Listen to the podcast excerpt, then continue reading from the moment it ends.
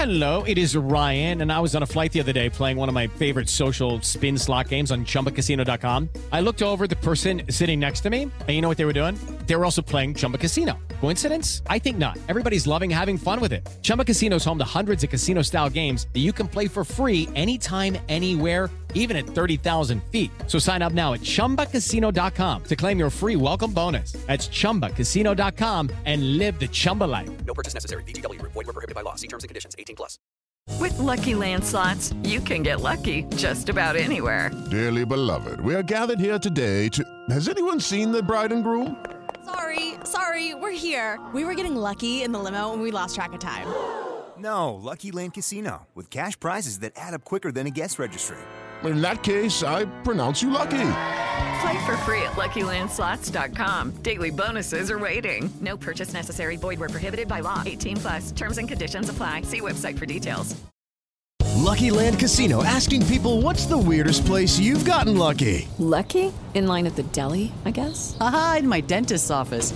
More than once, actually. Do I have to say? Yes, you do. In the car before my kids' PTA meeting. Really? Yes. Excuse me, what's the weirdest place you've gotten lucky? I never win and tell. Well, there you have it. You can get lucky anywhere playing at LuckyLandSlots.com. Play for free right now. Are you feeling lucky? No purchase necessary. Void where prohibited by law. 18 plus. Terms and conditions apply. See website for details. With the Lucky Land slots, you can get lucky just about anywhere. This is your captain speaking. Uh, we've got clear runway and the weather's fine, but we're just going to circle up here a while and uh, get lucky. No, no, nothing like that. It's just these cash prizes add up quick. So I suggest you sit back, keep your tray table upright, and start getting lucky. Play for free at LuckyLandSlots.com. Are you feeling lucky? No purchase necessary. Void where prohibited by law. 18 plus terms and conditions apply. See website for details.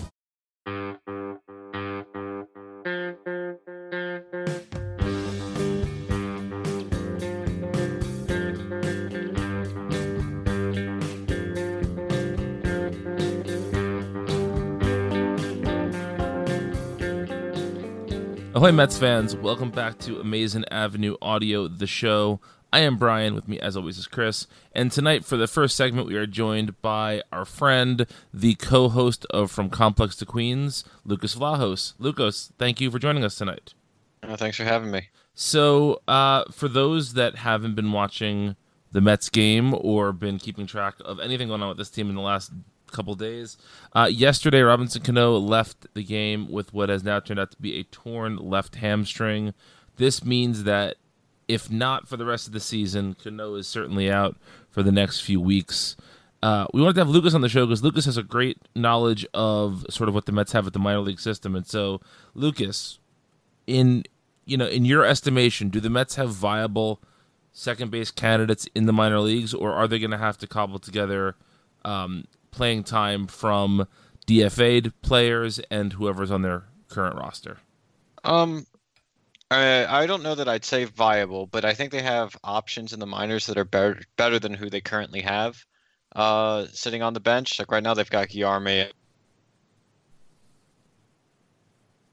and who has much with the bat, and that's really a problem when you're also playing Lagares and and Nido. Um, in the minors, they've got uh, Ruben Tejada, who who yeah, long time Met. Now he's almost 30, but he's put up a 140 weighted in, in AAA this season. Uh, a lot of that's BABIP luck, but he, he could be a legit option. Uh, Dilson Herrera is still there and has also hit well, and he's still only 25, and he's young enough to be a legit prospect.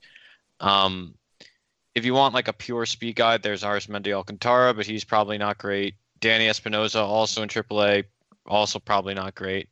Um, they also have Gavin Cecchini in Double A, he's been mediocre, and they traded for Sam Haggerty in the offseason.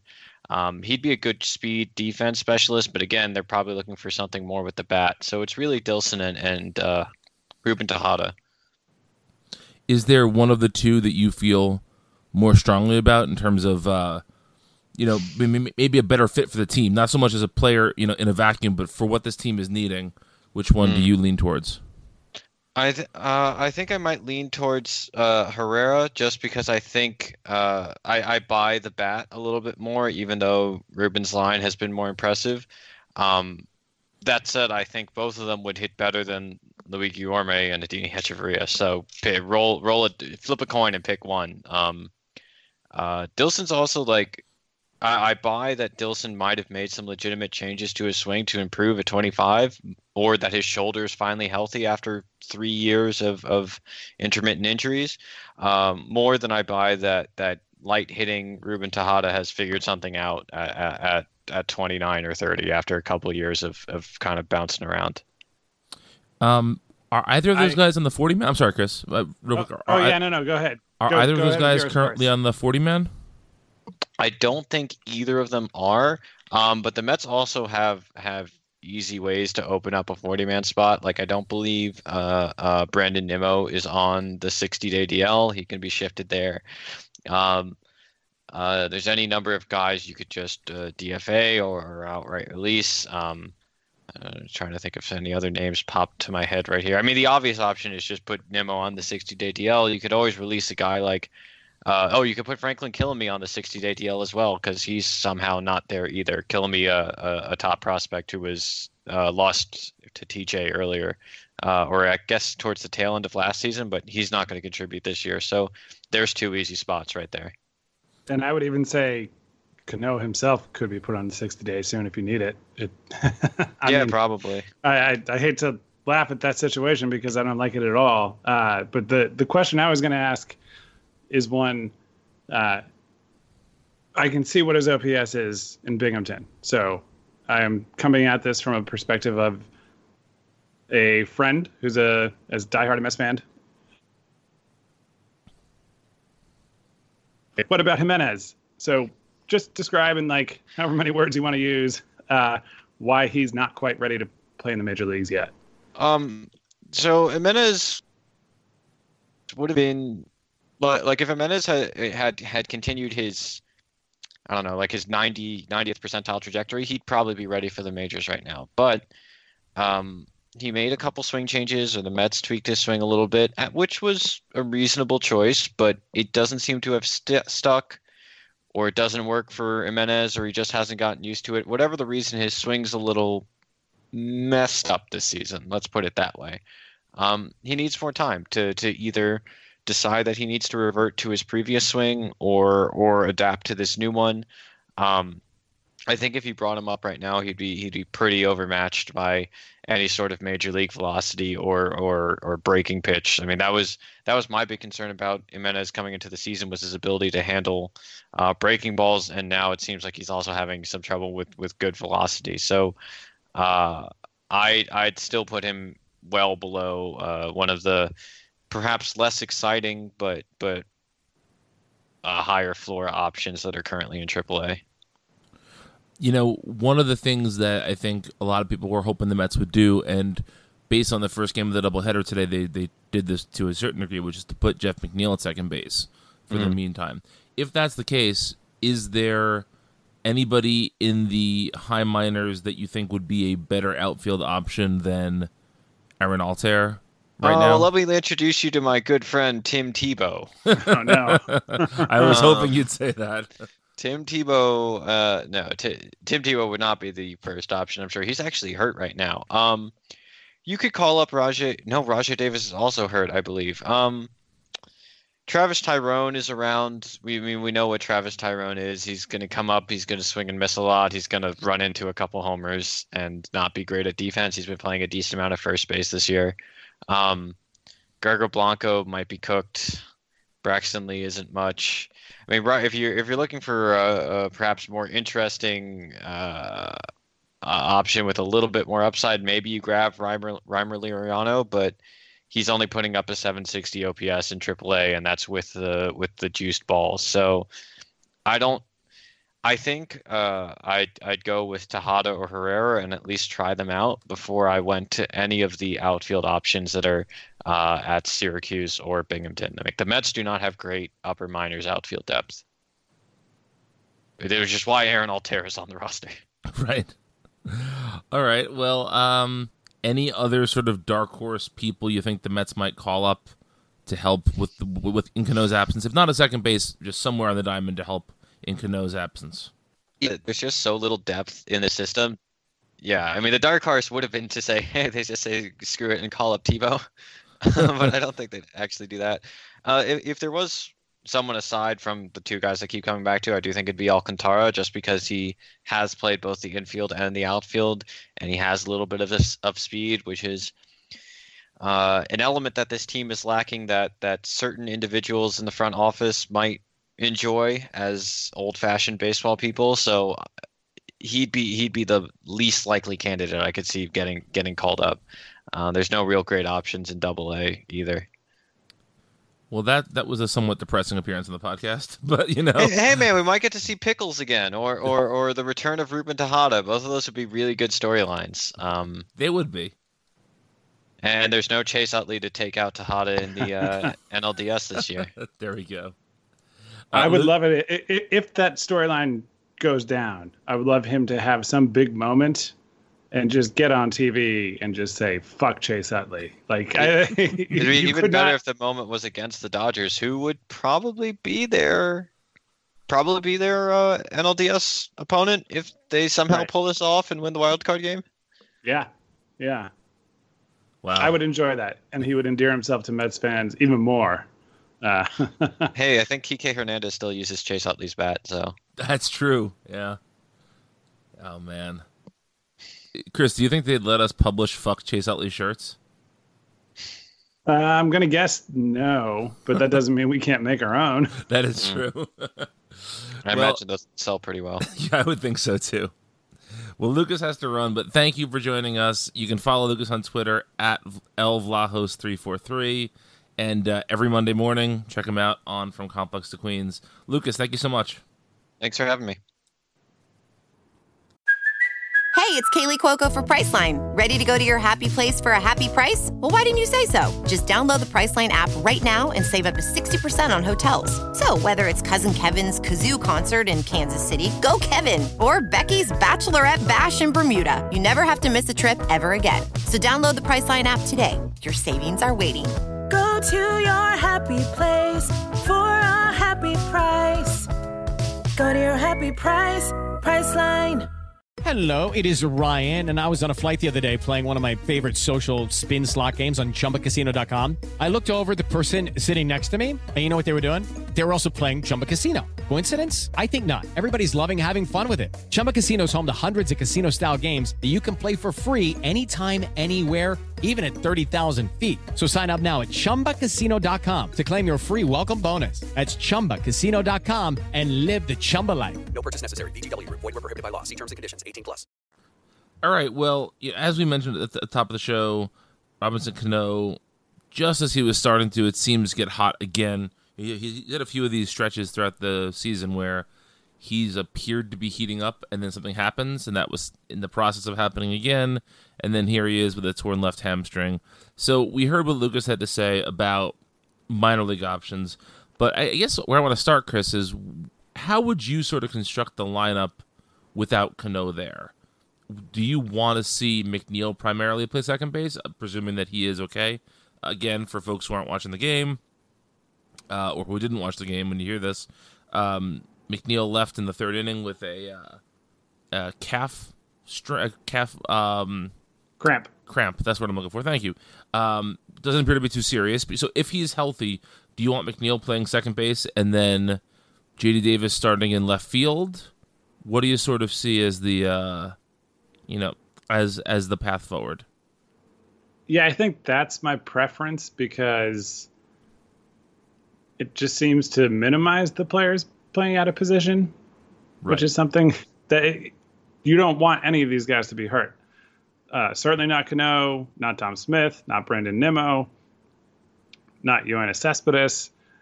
Uh, but if they are hurt and then you have positions open up, then uh, you know I'm, just gonna lean toward getting as many guys at their natural positions as you can and what you said is, I think, what I would prefer. That still leaves you with an outfield of Conforto, Davis, and Lagares. And I don't know. I, I've never been a Lagares hater over the years, but he's also been passable with the bat. He's never been good, but he hasn't been the black hole that is Aaron Altherr right now.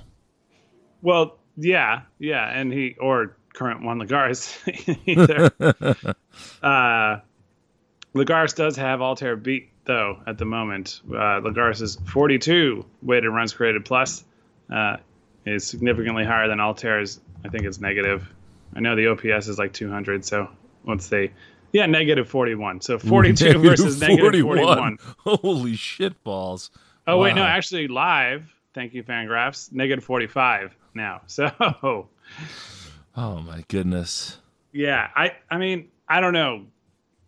Lagares last year barely played, so you can't take that stat line too seriously. You look at his career; he's significantly below average as a hitter, as the uh, as Michael Conforto gives us hope that the end of this podcast will be even happier uh, than than it might otherwise be.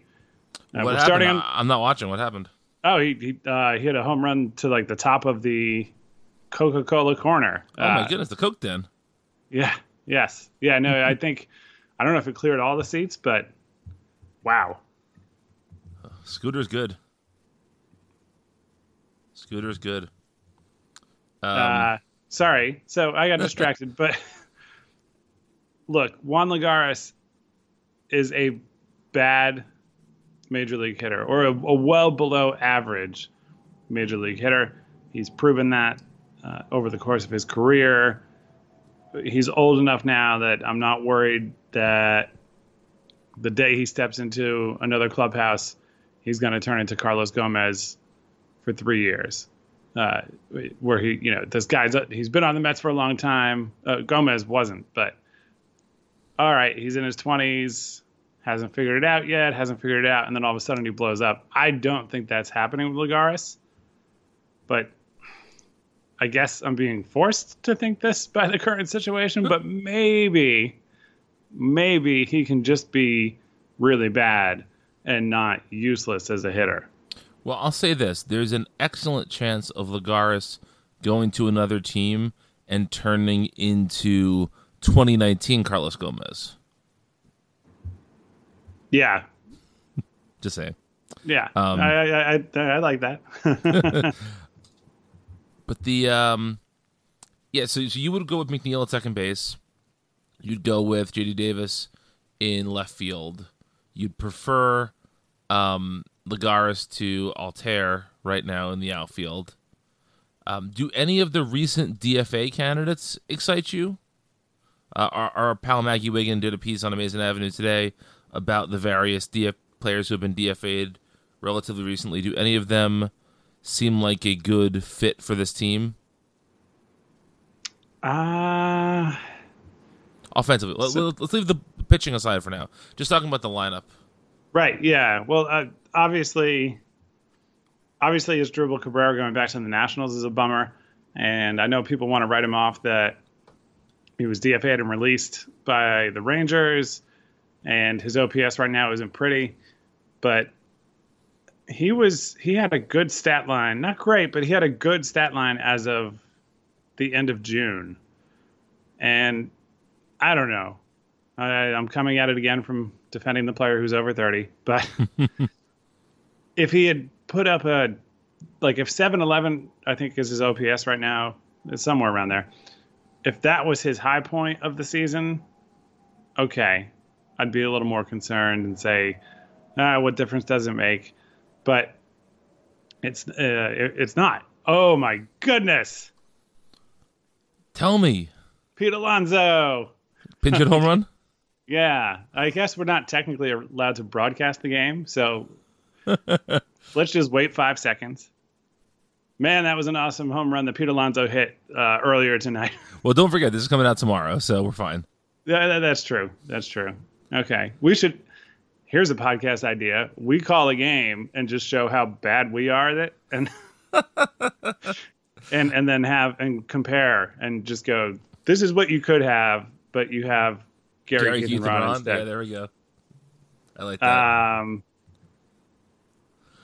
oh baby, Pete Alonso. so I keep getting sidetracked. Is it Apoto does this every week? How do they do it? I don't know. um, but yeah. So uh, in terms of DFA candidates, no one's jumping out at you. Well, yeah. So the Ass Man was really the one who was. Um, I don't know. Maggie pointed out Tyler Austin, uh, sort of to like troll my Twins fan cousin a little bit. I wouldn't mind picking him up. uh, you know, you're not looking at like a defensive wizard in the outfield, but a guy who can hit dingers. Um, and come off the bench. Like one of the things I think that the Cano injury does is it, re- it remo- removes everybody from the bench that can come in and theoretically give you a big hit. Right. Your bench at this point is just defensive replacements. So bringing in a Tyler Austin just to be a guy off the bench to, to put put the fear of God in the pitcher to me is a is a good pickup. Yeah. So yeah, there's the like the one thing is that there haven't been uh, Austin could go out there and be like a JD Davis sort of guy is my impression in the mm-hmm. outfield. But it's not like some other team has released like where did Carlos Gomez end up? I oh, I have no idea. I I don't recall. I know he wound up with in free agency. I think he signed a, a minor league deal somewhere. Um, I'm not saying he's the answer, but yeah, I don't know. Non-contending teams or non-fringe wild card contending teams. If you want to release an outfielder in the next few days, then maybe maybe things get more interesting. But uh, but yeah, uh, generally speaking, I would give Lucroy. Uh, I, I take a flyer on him. Uh, he's, I don't think ever going to get back to the catcher or sorry, the hitter that he once was. And I think the Mets are probably too comfortable with Dino uh, playing as much as he is. But I would still, I still think Lucroy right now is better than Nido. Uh, would you carry three catchers? I really don't expect them to. Mm, almost all the time I would say no. But then I then I look at the current bench.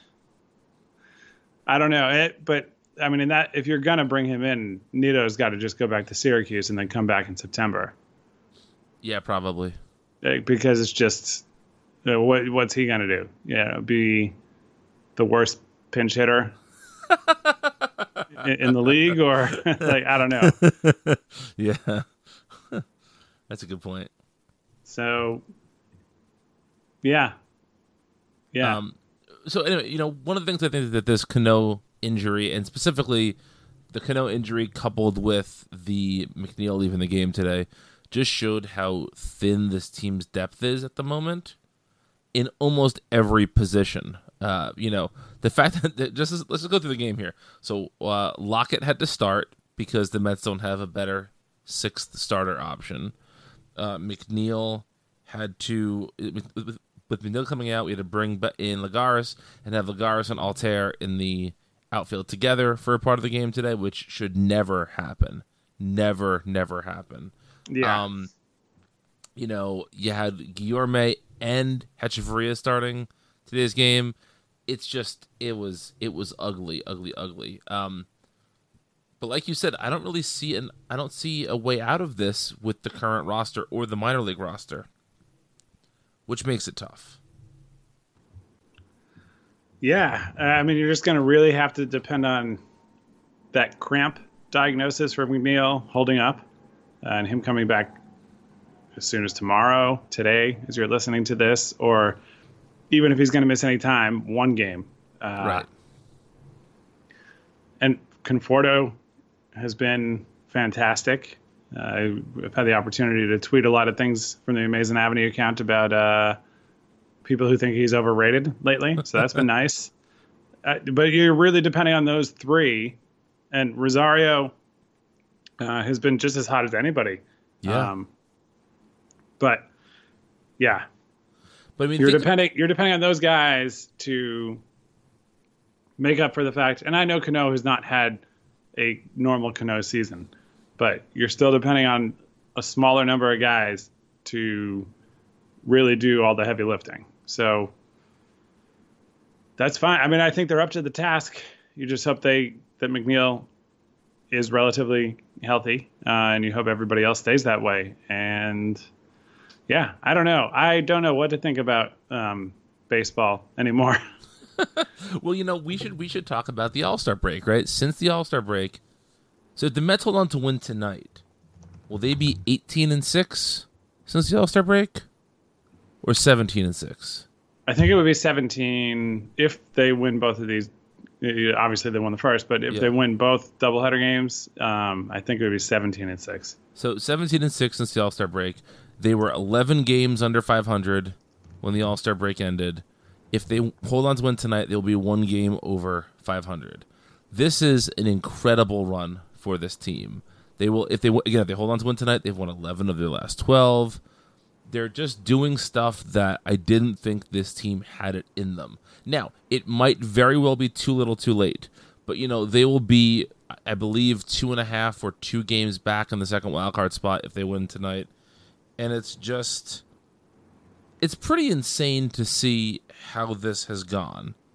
It's pretty insane to think about where we were a few weeks ago versus where we are right now in terms of optimism and I mean, look, injuries are always a bummer. But if these injuries happened two, three weeks ago, it would have just been, oh well, this is the Mets doing what the Mets do. As soon as they start to to get out of the contention, they just totally fall apart, and they're not playing meaningful games in August, let alone September. But we're in a place now where, I mean, if, if the Mets just if the Mets can keep this pace up just a little bit longer, or just at least keep this pace up against bad teams, they're going to be playing, you know, to to borrow the phrase from Jeff Wilpon, meaningful games in September. I think.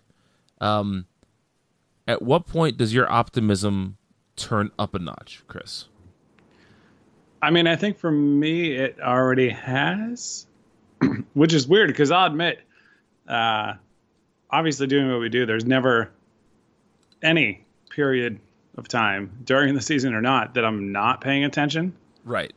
I'm, I'm always, even if I'm not tuned in, uh, I'm, uh, I know what's happening on a nightly basis. But today, and, and I know they've, you know, they've, they've won a lot of games uh, since the break, and we've been having some fun with them climbing the standings and everything and all all that. But today, I I hadn't had a currently functioning pair of Bluetooth headphones, and that this is relevant. uh, so I just went to Best Buy on my lunch break and uh, got a new pair and set them up, and then. Uh, it, it, the the purpose of it was that I wanted to go out and get a run in at some point this evening, but I wanted to hear or see as much of this doubleheader as I could. And that feeling is something I haven't had in a long time. Yeah, I mean, I watched a good part of both games today. And that's I mean, this is the Mets in August. This isn't supposed to be this way. Um not Yeah. this season at least. Right. Yeah. No. I, so a month ago, so it, it's that combination of, okay, I'm out here making, uh, I'm making every effort I can to make sure that I have that experience of a, a Mets team that's competitive, uh, as opposed to on what today's the fifth Uh, on July yes. on July fifth uh, my emotions and my mood were entirely unaffected by whether or not the Mets won or lost. Yeah. And, and so it's you're still paying attention, but I don't know. Uh, this is like I know it could last uh, another week. It could last another month. It could last until the end of October if we're lucky. Uh, but it, it's just fun. It feels good to enjoy these games, and that's why eh, when you see beat reporters or anybody else trying to undermine that they're beating up on bad teams, you should ignore them because that's what teams are supposed to do. The Marlins are a joke. The Pirates have turned into a joke this year.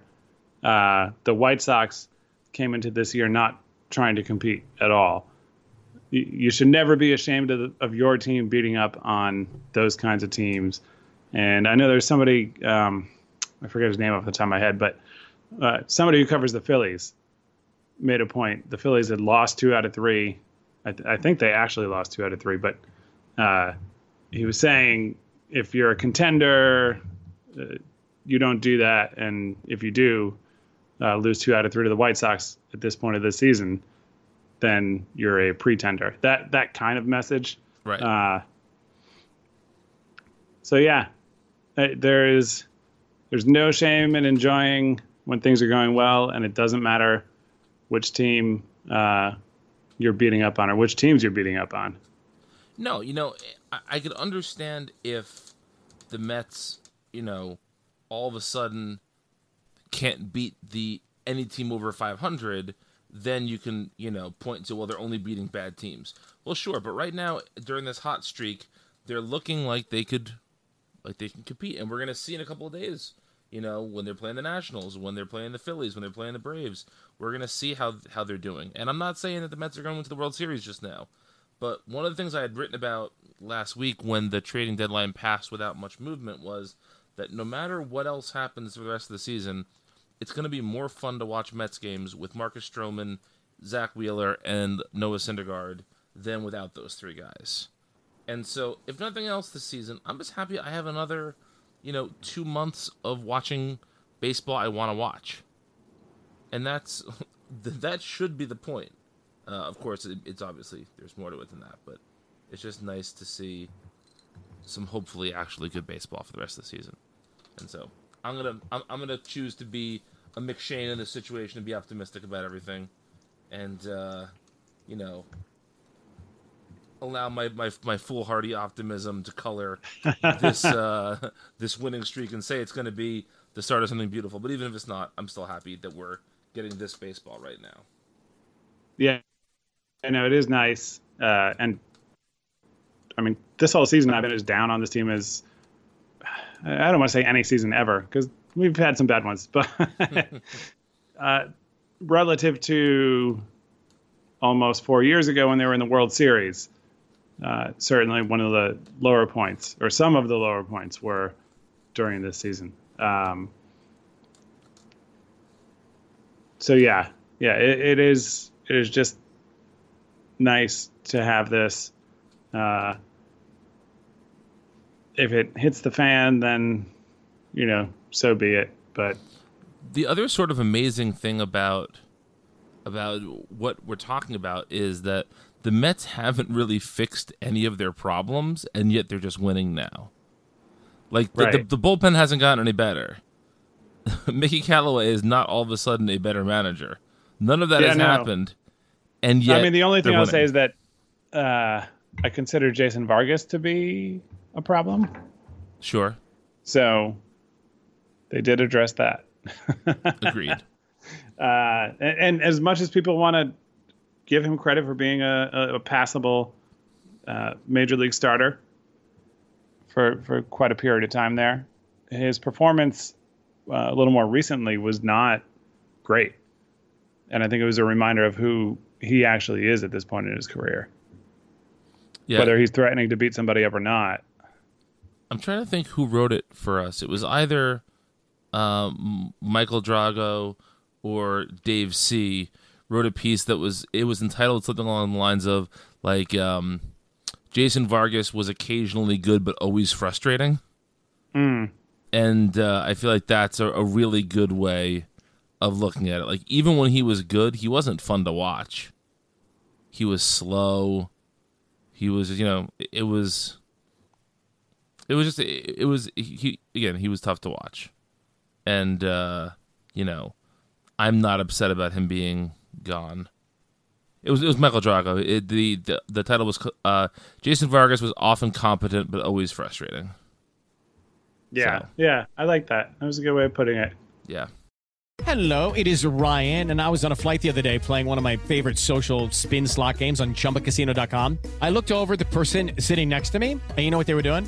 They were also playing Chumba Casino. Coincidence? I think not. Everybody's loving having fun with it. Chumba Casino is home to hundreds of casino-style games that you can play for free anytime, anywhere, even at 30,000 feet. So sign up now at ChumbaCasino.com to claim your free welcome bonus. That's ChumbaCasino.com and live the Chumba life. No purchase necessary. VGW. Void were prohibited by law. See terms and conditions. 18 plus.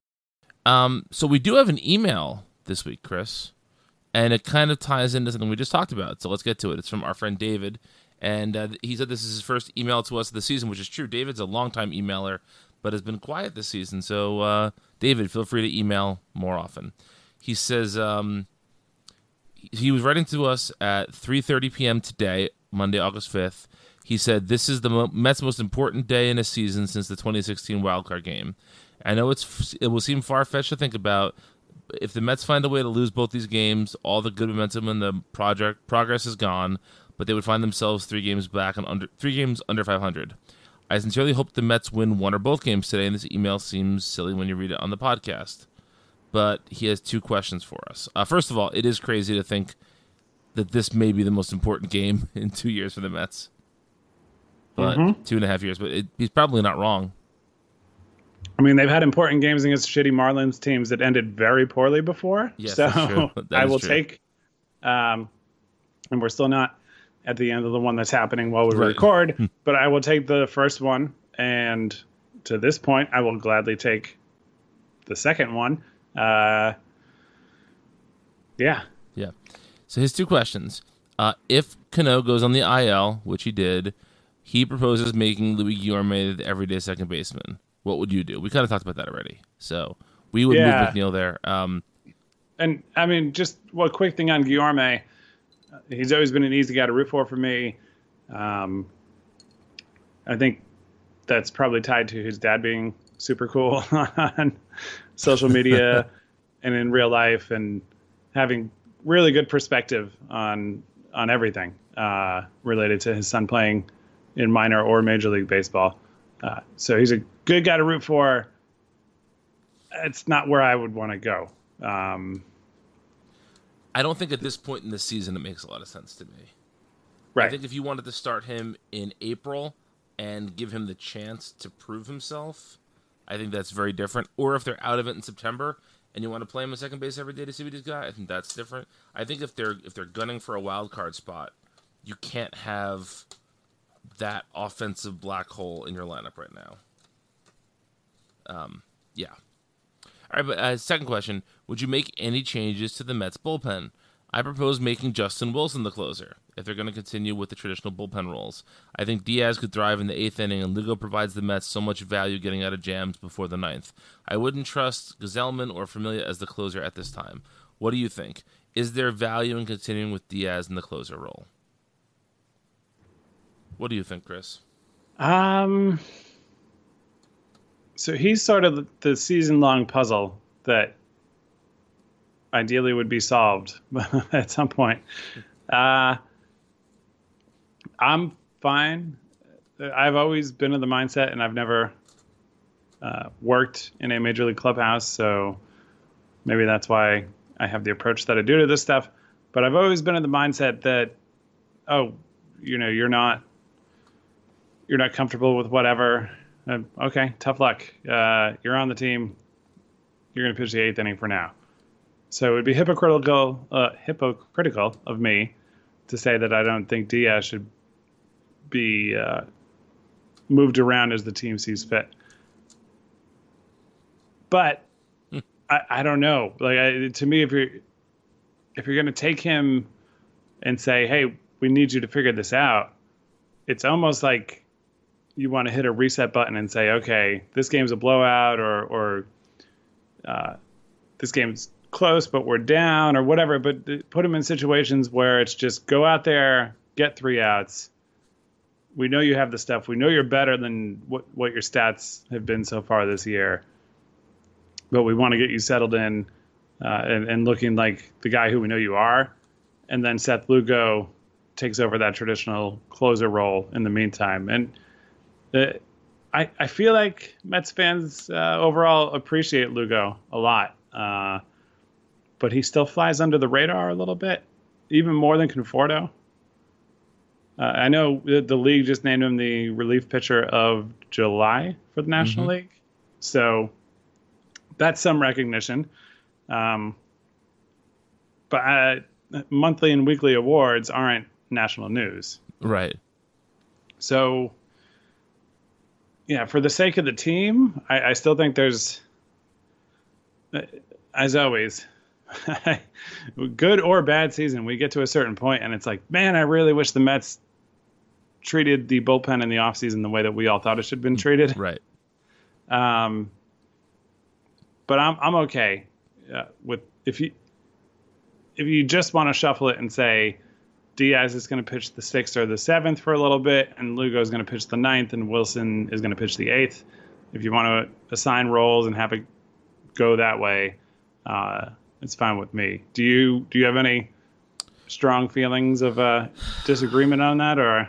I mean, part of me feels like if if if the Mets are going to make a run this season, they need to have Diaz right because there's just not enough depth in that bullpen otherwise. You could have the best starting rotation of all time, and you need a deeper bullpen than the Mets have right now. Um, you know, Justin Wilson is just not proven enough to me. You know, he's looked good as of late, but he's pitched so little. I'm not comfortable anointing him anything other than the role he's in right now. I think Seth Lugo's elbow is still holding on by a thread, and you don't want to use him too much, but he's just been so damn good so far, you know, this season. And uh, so I guess you can make an argument for flipping their roles, letting Lugo close for now, and letting Diaz set him up. I don't think that's a long term solution. I also don't know if Diaz's problems are necessarily ninth inning base. I, I don't really believe that that uh, you know you, you used to hear it a lot more, but like you know for years, oh so and so is an eighth inning guy. He's not a ninth inning guy. I, I don't really believe in that. I never really have. I think it's you know for the most part, relief pitching is relief pitching. You're gonna run into stressful situations in any inning, so it doesn't really matter. And Diaz doesn't just melt down when the Mets have a lead or just melt down when the Mets are up by three or less. I mean, he came in the game yesterday. The Mets were up by was it four, and he gave up a two-run home run. Yep. Yeah. You know, so it's it's not like the pre. He didn't have more pressure on him in that inning than he would have had an inning before. You know, I, I just I don't I don't buy that. So I don't know what to do with the bullpen. I think that the the real answer with the bullpen is, like you said, it should have been addressed last offseason or it should be addressed in the coming off season. But for now, if Wilson's looking good and Gsellman's looking okay, I mean, Familia, you know, let a runner reach third base tonight, but Familia didn't let a runner score. If if Familia or Diaz can get themselves right, I feel much better about the team going forward. Um, but I just I just don't know. I just don't know what the next move is. I don't think there's anybody in the minors that makes sense. I don't think there's anybody who they're current, who's currently on their roster is being misused. I just think this is the bullpen we have to deal with, and you know, best of luck. Yeah, that, that sounds right. Right? I mean, do you have any? Are, are there any like really out of left field ideas you have about this? Um, not with the current group of guys. I think, uh, and and I I don't know. I, I might be misremembering, um, and there might be people who disagree with it, but uh, I don't know if Maggie had mentioned. Uh, is it Winkler? Yeah.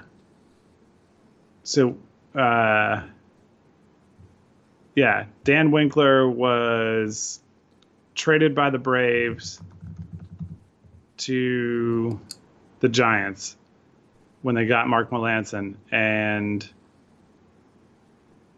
the uh, the Giants DFA'd him right away. I don't think he's signed with anybody else.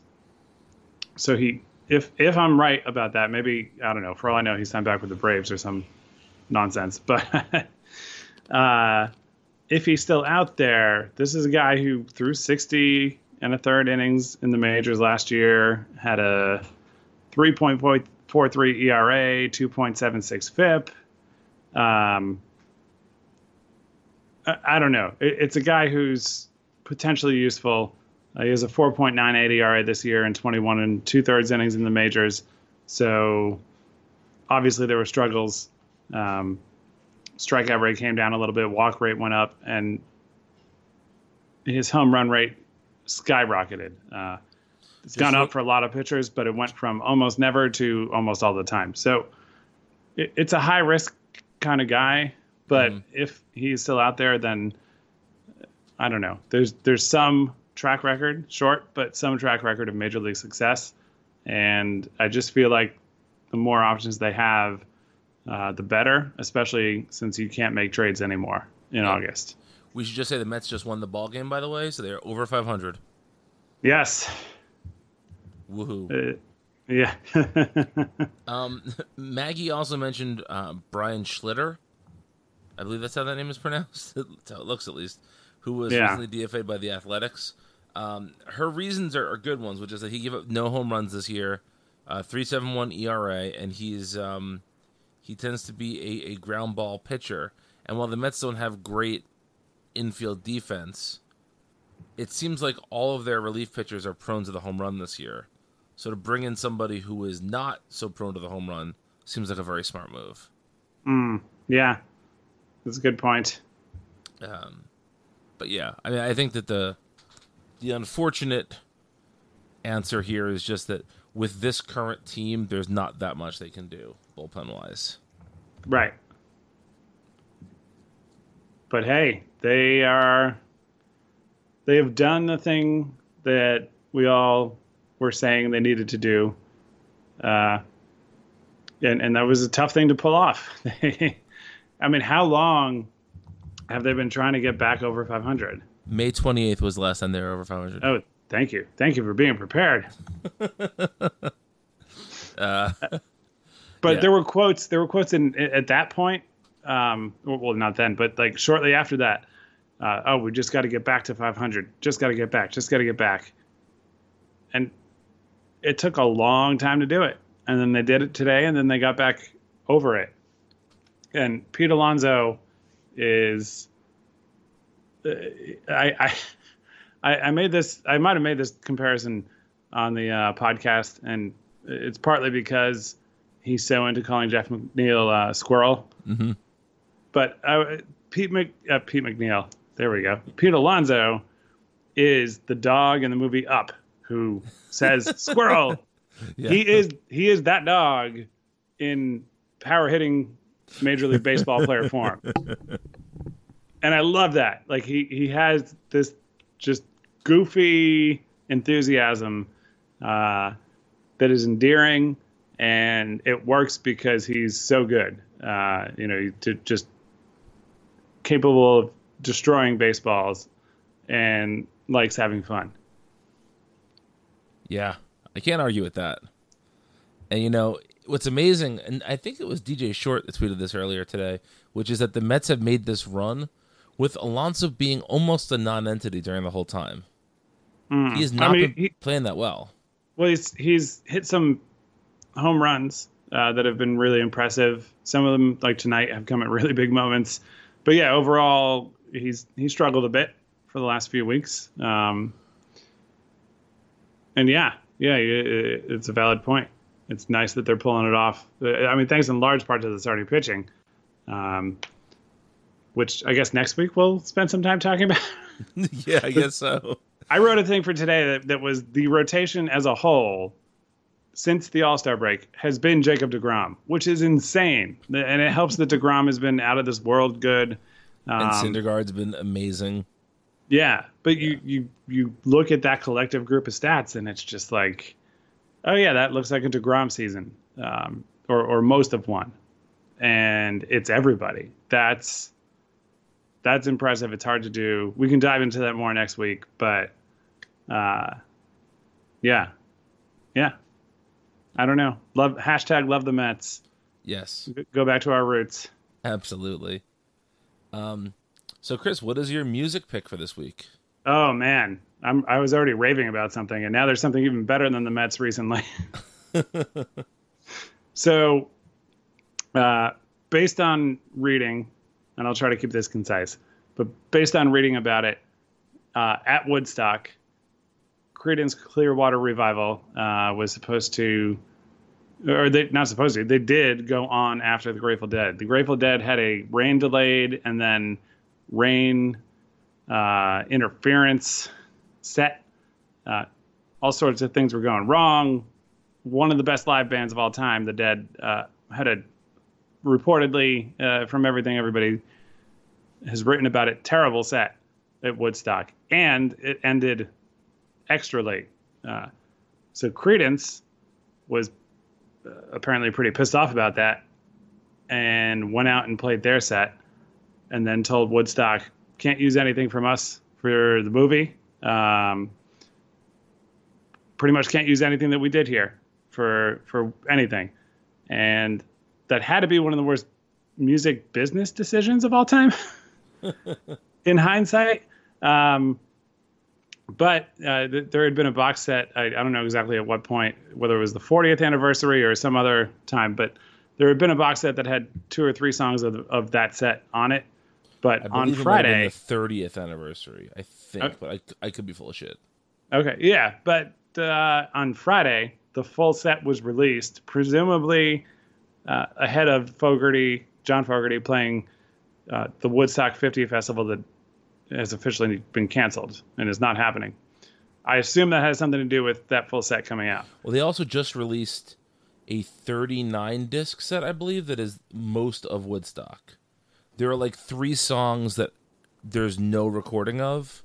Okay. But every known recording from Woodstock, I believe, with like one or two exceptions, I think the Hendrix Estate uh, is didn't want one thing released, but basically it, it's it's as close as we will ever get to a complete Woodstock box set was released just now, also for the 50th anniversary. Okay, nice. All right, so yeah, that that gives some more context.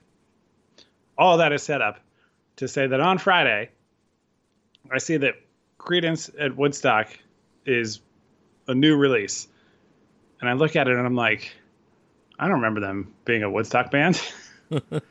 and then I, like I look it up, I'm like, is this? Did I just miss this for all this time and whatever? And then I read and get all that context, uh, and I put it on and it is just so so good. It is one of the best, and and I listen to a lot of music, listen to a lot of live recordings of things. It, is one of the best live releases I've ever heard. Uh, it's everything that they were good at, and they were just it was just it was it's oozing with that feel of whatever anger they had that night. Um, and maybe just a little bit of the like uh, of like a Woodstock effect. Uh, Fogerty is just impassioned with his singing. The guitars are just melting at you. Uh, there are versions of songs on there that are just so good. Um, I can't recommend it highly enough. I can't imagine anybody not liking it. Uh, so that is my album pick for the Are- week. Typically, have you always been a big Creedence guy? Yeah, I, I wouldn't say. I mean, I, I've listened to them pretty good amount. I don't want to say I'm like the Creedence expert. of- Sure, of, sure. Of our generation or anything, but yeah, I've always I've always liked I've always loved them really. Um, but I mean this this recording has me sort of reassessing where they st- where they rank and and everything. Um, and to be clear, it was always in a good place. But now I'm like, oh wait, It- were they one of the bands that I should talk about as as one of the greatest bands? Right, right. Um, and and yeah, so yeah, So- that that album is making me feel things. That's awesome. Uh, so my dad was always like a guy who liked the newest technology, and so when CDs became a thing, my mom bought him a CD player for Christmas one year, and she wanted to get him a CD that was like not something for the family, but something for him. Does that make sense? Like not something that the whole family would enjoy, but like one of his favorite things. Yeah. And so she bought him the best of Creedence, the first CD my family ever owned. Um, and I, I'm sure I had heard Creedence before I was eight or whatever it was, ten, however old I was when I got this when we got the CD player. But like hearing it on a good, my my dad had a good record player, but like hearing it on a brand new CD player into a good stereo, I remember being blown away by Creedence when I was like nine, ten years old, however old I was. So, uh, I on your recommendation, I actually listened to this yesterday, and you are right. This is a hell of a live recording. nice. Yeah. You can tell that they're like, we're going to go out there and we're going to show them what a real fucking band sounds like. you know, and they just, that's the Right. attitude that's, that's, that's going through the whole thing. Yeah. Yep. Um, yeah, just really excellent. Uh, very very good. So I have a really weird pick for my pick this week. Um, so I, I'm oftentimes surprised and alarmed at how well the Spotify algorithm knows me. I, feel had like- I had a conversation about this in with a bunch of people over the weekend. oh really? Do you agree? Yeah, I think of all the um, big tech company algorithms that are out there, Mhm. it is it, it it can be scary, uh, but it is by far the best and most useful. Yes, I agree. So Um, continue. Sorry, go ahead. But I right. it- So- talked Um, about it for like 20 minutes over the weekend. So Uh, that's very interesting. Um, so, like, my two favorite albums of all time are "Love Supreme" by John Coltrane and the White Album by the Beatles. And uh, while while Love Supreme" I think is probably the best album, the White Album is probably my favorite album. If that makes sense, like it's one that just I grew up listening to. It's very special to me. And Yeah. so I, I'm always very interested to hear like I love there was a box set released last year that had a bunch of alternate takes and all that. I, I eat that shit up. But a couple months ago, the Spotify algorithm put a cover of "Cry Baby Cry" from that album by a pianist named um, uh, Ramsey Lewis into my like into my music, and I was like, oh, this sounds really interesting. I did some research, and it's from an album called Mother Nature's Son, another White Album song. And so this is like such an amazing artifact of 1968. The White Album came out in night in November of 68, November 22nd, 68. This Mother Nature's Son album came out less than a month later. and it's a full studio album of White Album covers by this piano player. Um, like with an orchestra, like a fully orchestrated cover album. It's it's not the full like double disc set. It's ten songs in the White Album, but it's ten songs like arranged, recorded, and released in less than a month in the year that it in in a month after the original record came out. It kind of sounds like a slightly less funky version of the meters, but like a very soulful, jazzy, little bit funky instrumental versions of these songs. And uh, you know, as as with anything like this, certain covers work just much better than others do. But overall, it's a really interesting listen. And, and I was I was musing on this this week because I was thinking like, so who was the audience for this album? Were they trying to sell it to Beatles fans who just wanted more more of these songs? Was it for jazz and like soul fans who were just who just want to hear this piano player Ramsey Lewis play, you know, whatever it is he wants to play. They're they're fans of his. Was it for people like having dinner parties to put on where you you might recognize, oh, that's the Beatles, but it's not like you're it's it's music that's more maybe set for having a cocktail in a three piece suit like in Mad Men. I don't know. Like I, I just I can't figure out what the audience for this album was, but it's really good and it's it's not something I listen to every day, but I've put it on a few times around the house. I'm doing the dishes or um, I had to do a bunch of paper filing at work today, so I put it on for that. And it's really pleasant, and specifically the cover of "Cry Baby Cry," which is the first song I heard on the album. That cover has really, really stuck with me, and is is very cool. So, um, also, it's an early user of the Moog synthesizer, which is kind of interesting and cool. Oh, And- nice. And, uh, yeah, it's just it's just a weird like album that I don't think could happen today. I don't. It's so rare now when a band records a cover of a contemporaneous song. Like, when was the last time you remember, like, on an album, a band covering a song that came out within the last five or six years? Does that ever happen anymore? Um.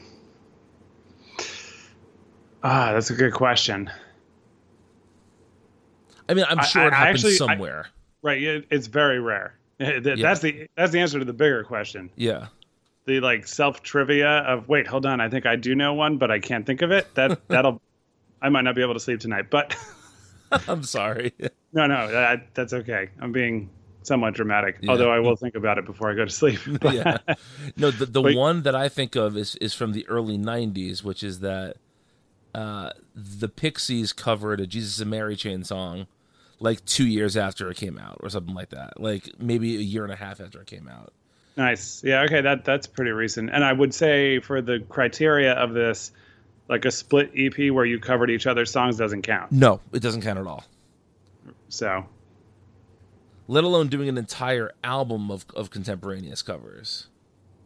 Yeah. Yeah. No. That that's uh, and just for the record, I didn't know this existed. Uh, yeah. Exactly. Why would you? So it's, right.